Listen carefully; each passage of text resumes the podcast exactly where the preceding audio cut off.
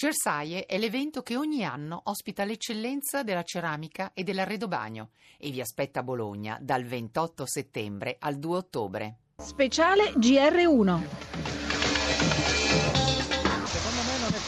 Problema di sinistra o destra, sicuramente alcuni di quelli che hanno fatto politiche assurde dicono che sono di sinistra, il problema è chi difende la gente, chi difende i diritti sociali, chi difende la democrazia. Io sono uno di sinistra, ma per formare una maggioranza politica tutti sono benvenuti, tutti quelli che difendano la democratizzazione dell'economia, i diritti sociali e alla maggioranza della gente. Come sta l'Europa? L'Europa non sta bene, secondo me le politiche di austerità non sono state utili per migliorare la situazione, quindi bisogna fare un'altra cosa. Democrazia significa che se qualcosa non funziona si può cambiare, ma i tedeschi sono tedeschi no.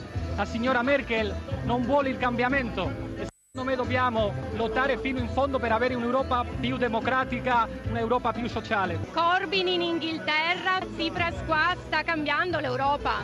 Stanno cambiando i popoli, i popoli hanno capito che bisogna avere rappresentanti pubblici che difendano la gente, non i poteri finanziari, quindi ci sono delle ragioni per essere ottimisti. L'Italia... L'Italia è un paese fondamentale e in Italia è stato un esempio da anni il suo movimento operaio, i suoi movimenti sociali e speriamo tanto dell'Italia. Un punto dal quale partire per l'Europa, qual è?